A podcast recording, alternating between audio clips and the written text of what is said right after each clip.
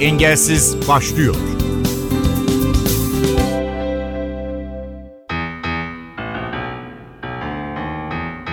Merhaba ben Ayhan Aktaş. Engelsiz'e tekerlekli sandalye dans branşında Avrupa şampiyonu sporcumuz Barış Bayraktar yer alıyor. Sporcu sahnedeki dans gösterilerinde Vikinglerin giyim tarzını kullanmasıyla dikkat çekiyor. Milli sporcu Barış Bayraktar spora giriş hikayesini, başarılarını anlattı. Merak ettiklerimi sordum. Paradans milli sporcusu Barış Bayraktar yanıtladı. İyi dinlemeler. Merhaba öncelikle herkese. Barış Bayraktar ben. 1992 Manisa Akisar doğumluyum. İlk öğretim ve orta öğrenimimi Akisar'da tamamladım. Hı-hı. Sosyal bir çocuğum. Yani gitar çalıyorum, film izliyorum. Paradans spor milli sporcusuyum aynı zamanda tabii ki. İstanbul'da yaşıyorum. Böyle bir hayatım var. Akisar'da evin önünde karşıdan karşıya geçerken traktör kazası, e, talihsiz bir kaza sonucu tekerlek sandalye kullanıyorum.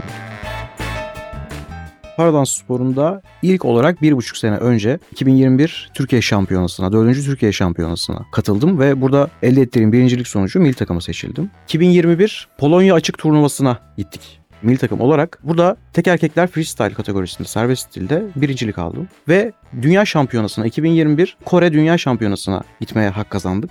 Fakat pandemi yasalarına uymadığı gerekçesiyle Kore hükümeti iptal etti ve 2021 böylelikle kapandı. 2022 bizde Paradans'ta şöyle bir olay var bu arada. 2021'de giriyorsunuz milli takımı seçiliyorsunuz devam ediyor. Uluslararası bir müsabakada yarışmanız gerekiyor. Kota almanız gerekiyor belli bir puanı aşıp. Ondan sonra Avrupa veya Dünya Şampiyonası o sene hangi program varsa ona katılıyorsunuz. Ve o sene tamamlandığında ertesi sene her şey sıfırlanıyor. Bunların hepsini tekrar yapmanız gerekiyor. 2022'de tekrar Türkiye Şampiyonası'na girip milli takıma seçiliyorum. Polonya açık turnuvasına gittik ve orada ben bu kez iki kategoride tek erkekler geleneksel ve tek erkekler serbest stilde birincilik aldım. İki ay sonra Manhattan Cup'a gittik Almanya'ya. Yine orada katılmış olduğum iki kategoride yine iki birincilik aldım. Ve bir buçuk ay önce Prag'dan döndük. 28-30 Ekim tarihlerinde Prag'da Avrupa Şampiyonası'nda yine iki kategoride şampiyonluk alarak İstiklal Marşımızı okuttum. Şimdiye kadar katılmış olduğum en yüksek organizasyondu. Avrupa şampiyonluğu geldi. Gururu büyük tabii ki benim için. Şöyle söyleyebilirim. Güzel bir yere değindik bence. Şimdi az önce değiniriz demiştiniz. Ben birazcık geçmişime değineyim o halde. İlk önce ben ilkokul 3'te gitar çalarak başladım. Gayet sosyal bir küçüklüğüm vardı müzik kulağım, müzik ritmim küçük yaştan itibaren geliştiğine inanıyorum ki lisede bir müzik grubumuz da vardı. Lise bittikten sonra herkes dağıldı tabii. Sporla danışmam 9-10 sene önce oldu. Akisar'da Akisar Belediye Spor'da engelli halter takımı ilk kez kuruldu. Türkiye'de ilk engelli halter takımıydı. 2,5-3 sene kadar halterle uğraştım. Ve sonra basketbola geçiş evren var. Basketbola geçiş yaptım. 4 sene de basketbolla uğraştım. Şimdi dans öyle bir şey oldu ki yani ben basketbolda 4 sene boyunca tekerlek sandalye kullanmayı öğrendim. Müzik geçmişim, müzikal geçmişim de olunca bunların ikisini harmanladım anladım diyebilirim. Birazcık basamakları yükselmem daha kolay oldu galiba.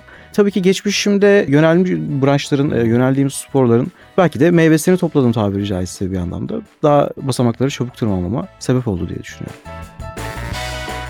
Şimdi serbest stil dediğimiz kategori. Burada öncelikle bir, bir karakteriniz olması gerekiyor. Yani karakterinizi kendiniz seçiyorsunuz. Kostümünüzü kendiniz tasarlıyorsunuz. Müzik sizde, koreografi oluşumu sizde. Yani sizde derken tabii ki bu yarışma için, yarışma standartlarında sizde. Yani bunu siz belirleyip yarışıyorsunuz. Bunu tabii ki birlikte çalıştığınız bir antrenörünüz, bir ekibiniz tabii ki var beraber oluşumu. Bunu siz yapıyorsunuz. Bir de bizim geleneksel dans dediğimiz tek erkeklerde iki standart, iki tane de Latin dansından oluşan sırasıyla vals, tango, samba, rumba ve jive dediğimiz 5 danslık bir olay var geleneksel dans, conventional dediğimiz. Burada tüm yarışmacılar aynı anda salonda oluyorlar. Tüm hakemler aynı anda hepsini izleyerek değerlendiriyorlar. Ve doğaçlama gelişiyor. Herkes aynı anda o müziği duymuş oluyor. Böyle ilerleyen bir sistem bu. Yani dediğim gibi Latin'e ağırlık vererek Latin sayılarına göre birazcık daha çalışma gerçekleştiriyoruz. Freestyle dediğimiz serbest stil kategorisinde ise durum biraz daha farklı.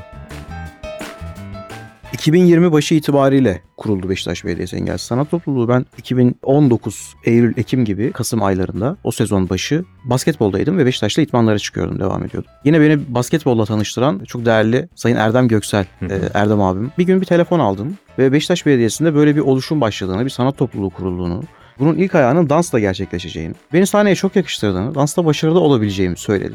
Yani ben birazcık afalladım tabii ki tabiri caizse. Yani Erdem abi tamam iyi hoş dedin ama Ben daha önce herhangi bir düğüne katılıp alkış dahi çırpmadım dedim yani o kadar uzun. Sen orasını merak etme dedi. Biz eğitimini aldıracağız falan. Geliştireceğiz bu olayı. Tamam. Böyle başladık. Tabii sevdim de yani ondan sonra sevdik buraya kaldık. İtici kesinlikle gelmedi tabii ki. Yani her zaman sanat aşığı bir adam oldum. E, müzik her zaman geçmişimde vardı.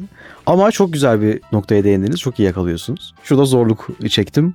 Basketbolun o üstüme oturttuğu hani sert karakter, o savaşçı mizacı birazcık kırmak, birazcık daha naifliğe, daha bir estetiği böyle bir yansıtmak diyebilirim. E, birazcık daha zor oldu tabii ki. Hala da tam anlamıyla bunu başardığımı düşünemiyorum. Bu bir süreç tabii ki tecrübe ediniyoruz. Beşiktaş Belediyesi'nden bahsediyorduk, Engelsiz Sanat Topluluğu'ndan. Bu şekilde başladı bu süreç. Bu projeye destek veren, bu projenin başlamasına vesile olan yani belediye başkanımız Sayın Rıza Akbol'a tekrar teşekkürlerimi sunuyorum. Çok değerli bir proje. Sosyal paylaşımda da belirtmiştim, sosyal medya paylaşımında da değinmiştiniz. İçine sosyal sorumluluk barındırdığı üzere de çok kıymetli bir proje olduğunu düşünüyorum. Gün geçtikçe büyüyoruz. Büyüyen, gelişen bir ekibimiz var. Herkese kapımız açık. Buradan da duyurmuş olalım sesimizi. Dans etmek isteyen, bizi olmak isteyen, Tüm engelli engelsiz hiçbir ayrım yok bunun. Tüm kardeşlerimiz bize ulaşabilirler. Sanat topluluğumuz evet her engel grubu gelebilir fakat onlarla sadece özel düzenlediğimiz şov durumlarında yarışabiliriz. Çünkü işin paradans spor boyutuna, yarışma boyutuna geçersek bu bedensel engellilere hitap eden bir branş, paradans spor branşı için sadece yarışma kısmından bahsediyorum. Yoksa herkes dans edebilir, bütün her insan dans edebilir. Kesinlikle ve dans etmeli. Bunu sonuna kadar destekliyoruz.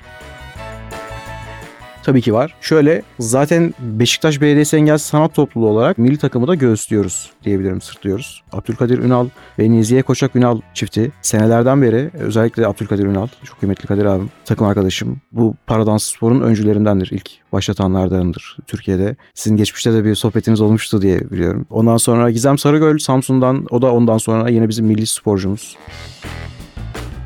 4 sporcu olarak katıldık bu sene başında Polonya itibariyle ve herkes belli bir kotayı aşmak zorunda dediğim gibi Avrupa Şampiyonası'na gidebilmek için. Ve Avrupa Şampiyonası'na 3 sporcu olarak gittik ülkemizi temsilen. Ben Kadir Ünal ve Nezihe Koçak Ünal çifti ve üçümüz de Beşiktaş Belediyesi Türkiye'yi temsilen milli sporcu olarak gittik yani sahnedeki görüntün sert bir karakter. Hı. Acaba dedim halter, basketbol buradaki ruhunu sahneye mi yansıtıyor? Öyle mi yansıtıyorsunuz? Yani belki ister istemez belki olmuş olabilir ama bunun farkında değilim. Şöyle ben Viking aşığı yani İskandinav kültürü aşığı da bir insanım bu arada çok severim. Kendi karakterimi kendim seçtim o yüzden. Kitaplarını okudum, film serilerini, dizilerini tabii ki iyi biliyorum, takip ediyorum. Ve kendime de yakıştırıyorum. Hep de bir Viking havasına doğru giden de bir e, modelim, bir tarzım, imajım oluşmaya başladı başladı. Böyle bir karakter seçtikten sonra komple oraya evrildik diyebilirim artık yani. Paradans milli sporcusu Barış Bayraktar, tekerlekli sandalye dans sporunun özelliklerini, kategorilerini, engelli kalma hikayesini anlatıyor. Dinlemeye devam edelim. Kategorilerden bahsedeyim, paradans spor kategorilerinden. Çok geniş bir skalaya yayılmış paradans spor kategorileri. 15-20 tane kategorimiz var. Şimdi tek erkekler ve tek kadınlar olarak ayrı birer kategori. Ve bunların hepsi kendi içerisinde şimdi anlatacaklarım klas 1 ve klas 2 olarak farklı değerlendiriliyor. Bu klasifikasyon sizin engel durumunuza göre veriliyor. Klas 1 engel durumu daha ağır, klas 2 engel durumu daha hafif anlamına geliyor. Tek kadınlar ve tek erkeklerde conventional dediğimiz geleneksel danslar ve freestyle dansları var. Çiftler şu anlamda ikiye ayrılıyor. Kombi ve duo olarak ayrılıyor. İki tane tekerlekli sandalye partnerin birbirleriyle dans ettiği kategoriye biz duo, bir ayakta partnerin bir de tekerlek sandalye kullanan partnerin de dans ettiği kategoriye de biz kombi diyoruz. Kombi ve duo da kendi içinde kombi freestyle, yine müziğinizi, koreografinizi kendiniz belirlediğiniz ve duo freestyle. Kombi latin ve duo latin. Kombi latin ve duo latinde sırasıyla işleyiş şu şekilde samba, cha cha cha, rumba, paso doble ve jive. Bir de standart dansları var. Salon dansları, kombi standart ve duo standart. Bunlar da sırasıyla slow vals, tango, Vienna vals, foxtrot, slow foxtrot ve quick step olarak kendi içerisinde ayrılan ve junior gruplar da geldi. Şimdi power wheelchair, akülü sandalye grubu da açılıyor. Bir 20-25 kategoriye yayılacağız galiba. Paradan spor dünya genelinde de çok gelişmekte olan ve özellikle Türkiye'de son birkaç senede ciddi başarılara imza atmamız sonucunda da gelişmekte olan bir spor. Herkesi dansa davet ediyoruz. Tekrar buradan çağrımızı söyleyelim yani. Şimdi tabii ki güzel bir yere değindik. Biz Türkiye olarak antrenör yani sıkıntısı çekiyoruz diyebiliriz. Çok belli başlı, çok değerli ama çok az sayıda tekerlek sandalye dans sporu antrenörlüğü belgesi olan altını te- tekrar çiziyorum.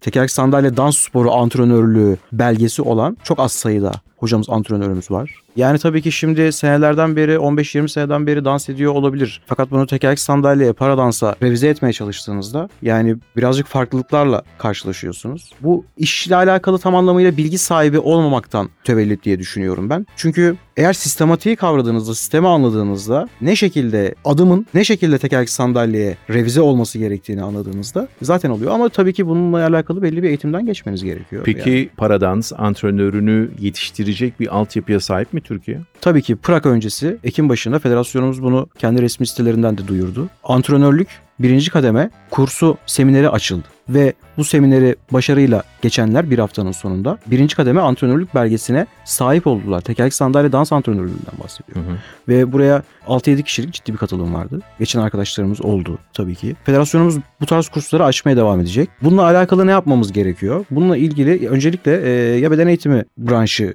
mezunu ya da açık öğretimden devletin açtığı, Gençlik Bakanlığı'nın açtığı temel eğitim sınavına ilk önce verip 5 dersten oluşan temel eğitim sınavını verdikten sonra federasyonun açtığı yine bu işte birinci kademe tekerlek sandalye dans kursuna katılıp Hı-hı. sınavları verip antrenörlük almaya hak kazanıyoruz.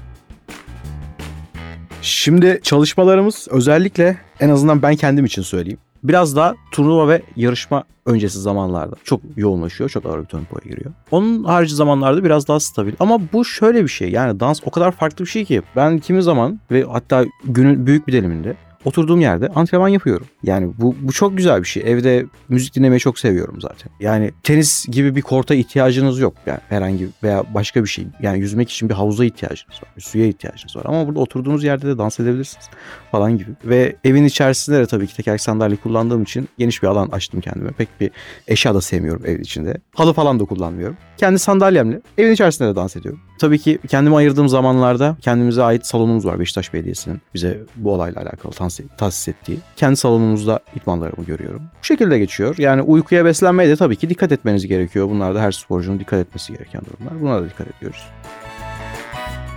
İki buçuk yaşında yaşadığın bir kazadan bahsettin. Bu kaza nasıl oldu? Biraz o zamanlardan bahseder misin? Ben bu kazayı çok seneler sonra öğrendim tabii ki. Yani ailem bunu iki buçuk yaşındaymışım o dönem için. Hatırlamıyorum tabii ki hiçbir şekilde. Yaşadığımız yerde Akisar'da, Manisa Akisar'da. Evin önünde karşıdan karşıya geçerken bir traktör kazası yaşıyorum. Sanırım birazcık o konuda şanslı bir çocuktum. Ailem ve arkadaşlarım, çevrem. Neden böyle oldu? Bu durumu velvele verecek veya benim kendi içimde belki de isyanlara sebep olacak. Hiç böyle negatif, olumsuz bir durumda karşı karşılaşmadım, yaşamadım. Yani o dönem için olumsuz diye nitelendiriyorsunuz. Ama bu yaşa geldiğinizde ne kadar iyi olduğunu yani sizin için ne kadar çaba sarf ettiklerini anlıyorsunuz. O dönem için olumsuz dediğim mesela şunlar olabilir, şu örnekler. Ben o dönemlerde evin içinde tekerlek sandalye kullanmıyordum ve kendim emekleyerek gezinebiliyordum. Küçük yaşlardaydım, 5-6 yaşlarında. O zamanlar yerde sobamız vardı mesela aile sobası. Sobada böyle kışın yanında su ısınsın diye sobanın yanına koyarsınız. Ve ben susadığım zaman ulaşabileceğim bir yerdeyse o su veya herhangi başka bir şey isteyeyim. Ailem onu hiçbir zaman vermedi bana. Barış gitti kendi suyunu kendin aldı yani. Ve ben böyle böyle böyle böyle belki de farkında olmadan beni hayata hazırladılar diye düşünüyorum. Ve şu anda ailemden çok çok uzakta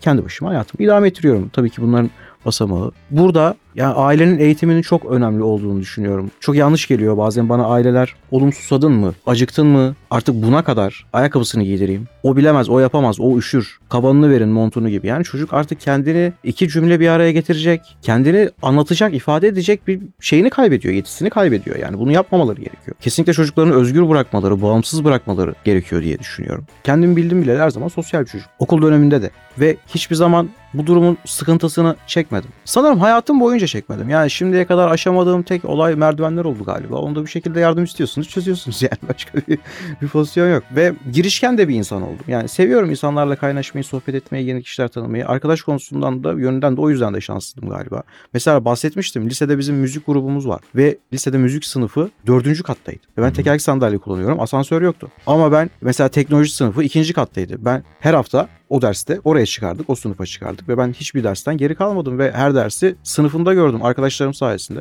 Dördüncü kata kadar çıkıp yani indik.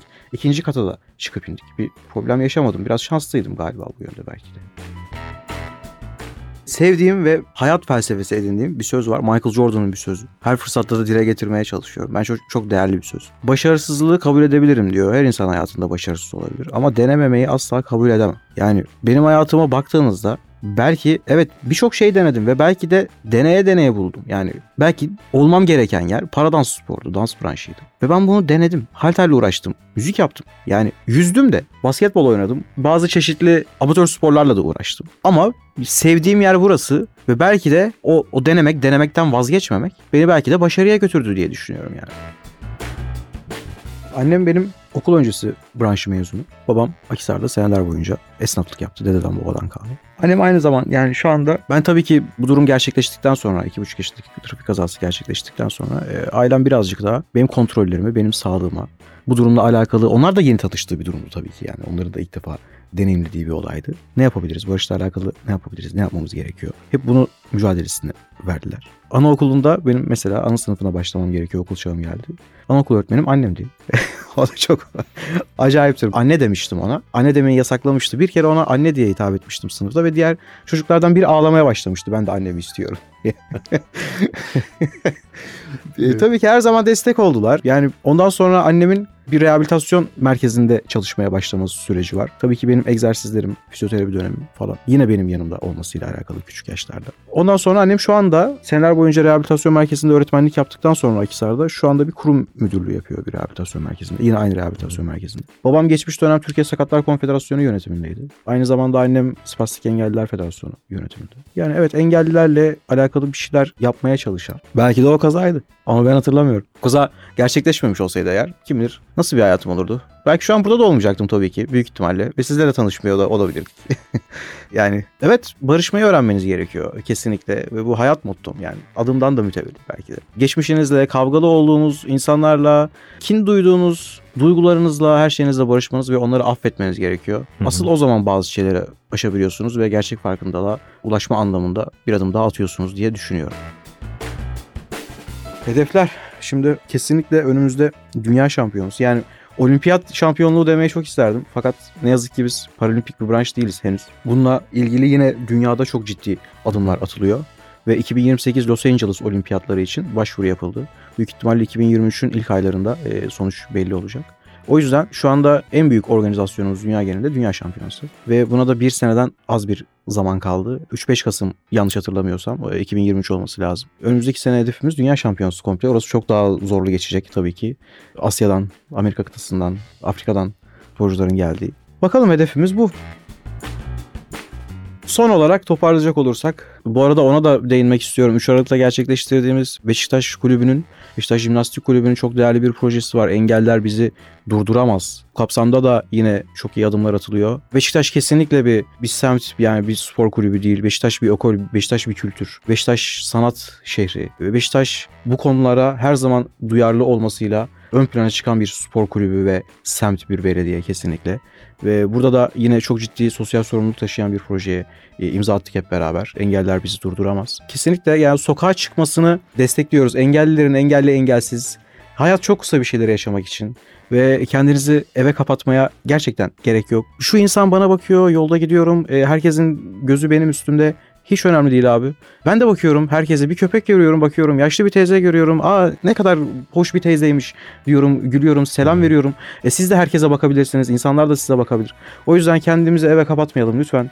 Ve bir şeyleri denemekten vazgeçmeyelim. Mücadeleye son vermeyelim diyorum. Teşekkür ediyorum. Paradans milli sporcusu Barış Bayraktar program konuğumuzdu. Ben Ayhan Aktaş, teknik kumandada Ersin Şişman. Engelsiz'de haftaya aynı saatte buradayız. Programın tüm bölümlerini ntvradio.com.tr adresindeki podcast sayfamızdan dinleyebilirsiniz.